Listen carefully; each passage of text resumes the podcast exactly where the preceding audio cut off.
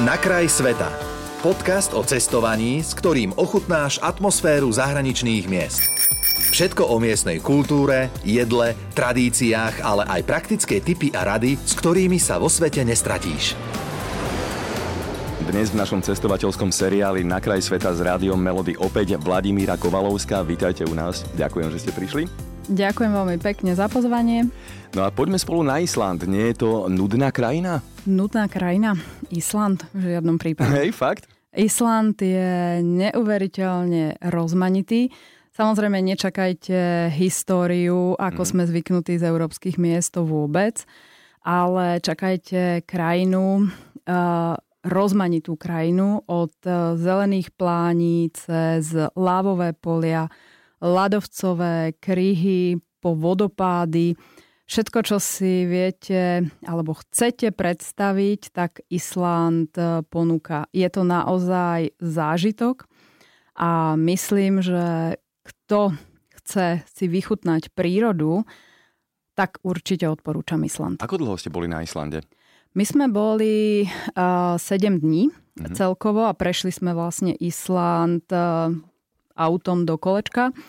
Takže zažili sme naozaj všetko to, čo som uh, pred chvíľočkou spomínala. A vlastne keď chodíte takto na svoje výlety, tak chodívate v nejakých skupinách cez cestovku alebo ste solo cestovateľka? Ako je to?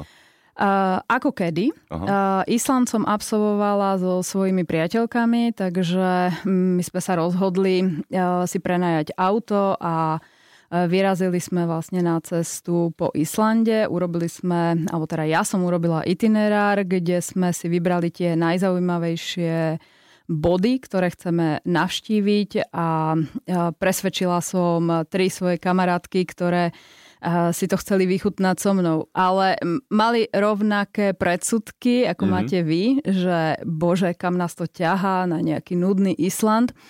A povedala som, že ak sa im to nebude páčiť, vrátim im peniaze. Aha. A ak sa im to bude páčiť, tak zaplatia dvojnásobok. Ako to skončilo? Skončilo to tak, že zaplatili iba tú svoju Remiza. čiastku, aha, samozrejme, aha. ale boli nadšením bez Super. seba a myslím si, že dodnes spomínajú na to, čo sme tam všetko prežili. Island rovná sa, že krajina ľadu a zároveň aj ohňa.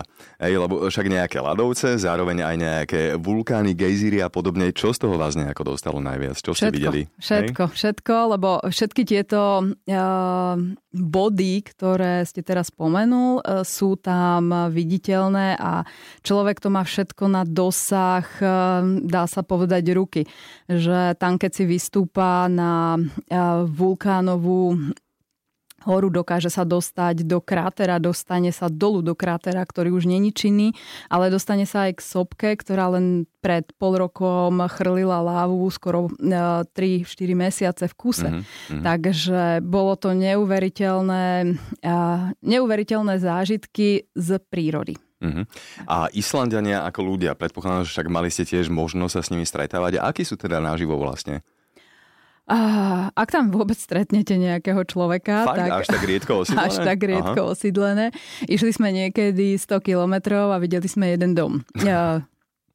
Takže keď sme sa dostali, boli sme samozrejme aj v mestách, či už Reykjavík alebo Akujera, a, takže tam sme sa dostali a, a videli sme aj klasických Islandianov a vždycky sme sa museli spýtať, či to není nejaký pristahovalec, lebo to sa nám stávalo pravidelne, že sme chceli nadviazať reč, e, že spýtame sa, ako čo e, na Islande funguje, či už zdravotníctvo, školstvo a proste také tie bežné záležitosti. A zrazu sme zistili, že sa rozprávame e, s Poliakom, ktorý tam prišiel bývať, alebo s Ukrajinkou, ktorá tam len teraz Hej. nedávno prišla. No tak hovorím, dobre, tak toto si vieme aj zistiť my. Ale na záver výletu sme mali možnosť e, v jednej tržnici sa rozprávať e, s človekom, čo celý život e, bol rybár a potom už tam predával také svoje výrobky, veľmi krásne výrobky z kože určitých druhov rýb. A to bol práve Islandian a aj podľa toho, že my sme boli oblečené už v bundách, ktoré boli doslova do písmena také tie prechodné jeseno-zimné a on bol v krátkom rukáve a hovorí, že dneska je tak teplo. Bolo asi 17 stupňov, Aha. ale k tomu samozrejme ľadový vietor, takže Jasné, tak vyzerá hej. teplo na Islande. E, mimochodom, Islandiania a angličtina v pohode všetko? Absolútne, hej. absolútne, ako tam sme... Toto je napríklad taký ten paradox. Minule sme sa rozprávali o Japonsku, krajina kešu a neznalosť angličtiny. Island je v tomto smere absolútny opak. Angličtina je základný jazyk v školách. A samozrejme tam naopak, tam sme za 7 dní nevideli islandskú e, korunu v ruke. A respektíve nemuseli sme ju ani použiť. Všade, aj na toaletách sa platilo kreditkou. Všade. Wow. Zaujímavé. Mhm. Dobre, a Island, keď už sme teda pri tých peniazoch, je drahou destináciou? Asi najdrahšou v Európe, ako som bola. Ale mhm. čo? Tam eh, pre porovnanie, keď si chcete dať eh, pizzu, tak rátajte 30 eur pizza plus nejaká kavička, čiže taký obed, veľmi jednoduchý, vás vidie okolo 50 eur. Ó, to je celkom slušná pálka. Je Islám, dajme tomu, destináciou aj pre eh, rodiny s deťmi, ako majú tam čo uvidieť, alebo skôr pre nejakých že skúsenejších cestovateľov alebo cestovateľov nejako v skupinke, solo cestovateľov a podobne? Ja by som určite tam rodinu s deťmi poslala. Mm-hmm. Ja dokonca som tam poslala aj jednu svoju známu s netierkou 12-ročnou, ktorá ešte si pribalila e, k tomu ďalšieho tínežera. Čiže to boli trošku staršie deti a tí boli nadšením e, bez seba, e, že proste taký zážitok nemali, ale boli to deti, ktoré boli dovtedy skôr na takých tých pobytových zájazdoch. Mm-hmm. V každom prípade dieťa od 10 e, vyššie tam má čo zažiť a 100% by som to doporučila. Dajú sa vybrať e, napríklad e, také bombóniky ako ubytovanie vo vesmírnej kapsule. Oh. To je niečo, čo ja som doporu, teda dopriala aj mojim kamarátkam. Tie z toho neboli až tak veľmi nadšené, ale... Čo si predstaviť? Je to... Uh, no, ak chodíte do solária, tak si predstavte takú tú truhlu, do ktorej vás no, no. zatvoria, ale e, tak, že sa v nej viete pohybovať. V uh-huh. podstate viete sa v nej posadiť maximálne a je to vlastne priestor pre dve osoby. Čiže niečo také ako japonské kapsulové hotely, ale pre dvoch? Dobre tomu chápem? Alebo... A v Japonsku to funguje, e, tam sme v kapsuliach neboli, ale v Japonsku to funguje, že to je vyslovene akože niečo vybudované. Toto Aha. je doslova ako takáto zatváracia trúhla, No. Ktorá, ktorá vlastne nefunguje akože zatváranie z vrchu ako truhla, ale vlastne má normálne dvere z boku. Nedá sa v nej stáť, dá sa v nej maximálne posadiť a sú tam vnútri e, všetky možné, nemožné tlačítka, je tam dokonca televízia, je tam samozrejme ovládanie klimatizácie, tlmené svetlo, modré, červené, akékoľvek. Dá sa tam pustiť hudba, dá sa tam pustiť e, niečo aj naviac, čo sme nemali až toľko času to identifikovať.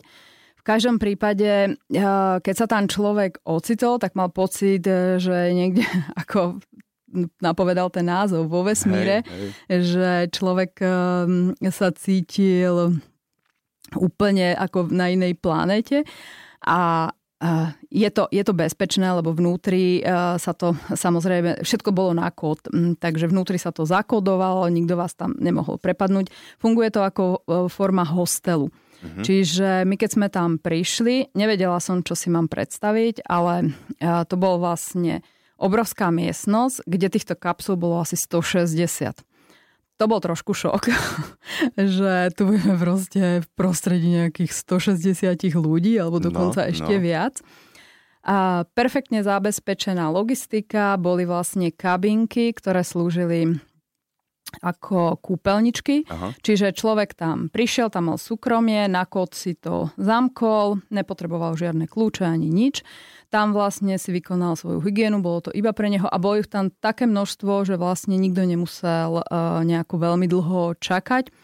Kuchyňa bola vybavená tak, že to bolo proste veľkokapacitná uh, vývarovňa, čiže človek si tam prišiel, uvaril. Uh-huh. A bolo to miesto pre uh, batôžkárov, doslova do písmena. Jasne. My sme to využili len kvôli zážitku, že sme mm-hmm. chceli niečo takéto Ako dlho ste tam spali? Koľko nocí? Iba jednu noc. Aha, iba jednu hej, noc. Hej. Preto hovorím, že ak tam ide niekto s deťmi, tak toto je vec, ktorá ich určite uchváti. A hlavne tlačítka ich uchváti.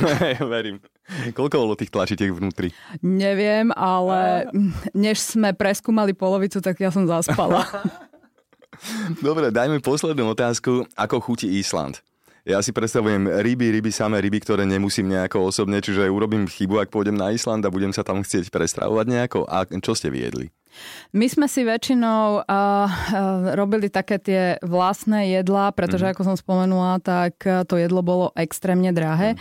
Uh, čo je tam vlastne dostupné je zelenina, pretože Island, keďže je to krajina gejzírov, tak má veľmi veľa rôznych foliovníkov, alebo teda takýchto miest, kde dokážu dopestovať. Hej, však tú... oni po veľkom využívajú vlastne geotermálnu áno, energiu, áno, sú jedni z prvých na svete. No, akože Takže tá zelenina tam je aj cenovo dostupná, čiže my sme sa stravovali skôr takým šetrnejším spôsobom, ale samozrejme využili sme možnosť aj objednať si niečo také tradičné a vyskúšali sme na doporučenie práve toho Islandiana také tie rybičky, ktoré sú v konzerve.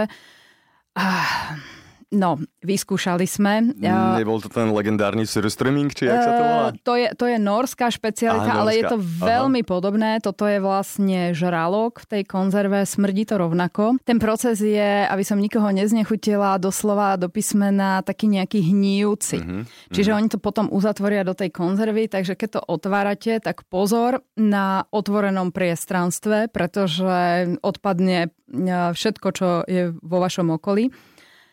So zapchatým nosom sme vyskúšali. No, chuť taká ako nejaká rybička. Môžem povedať, že som vyskúšala, nemusím druhýkrát. okay. A to ja mám ryby rada, ako len, len nemusím úplne všetko.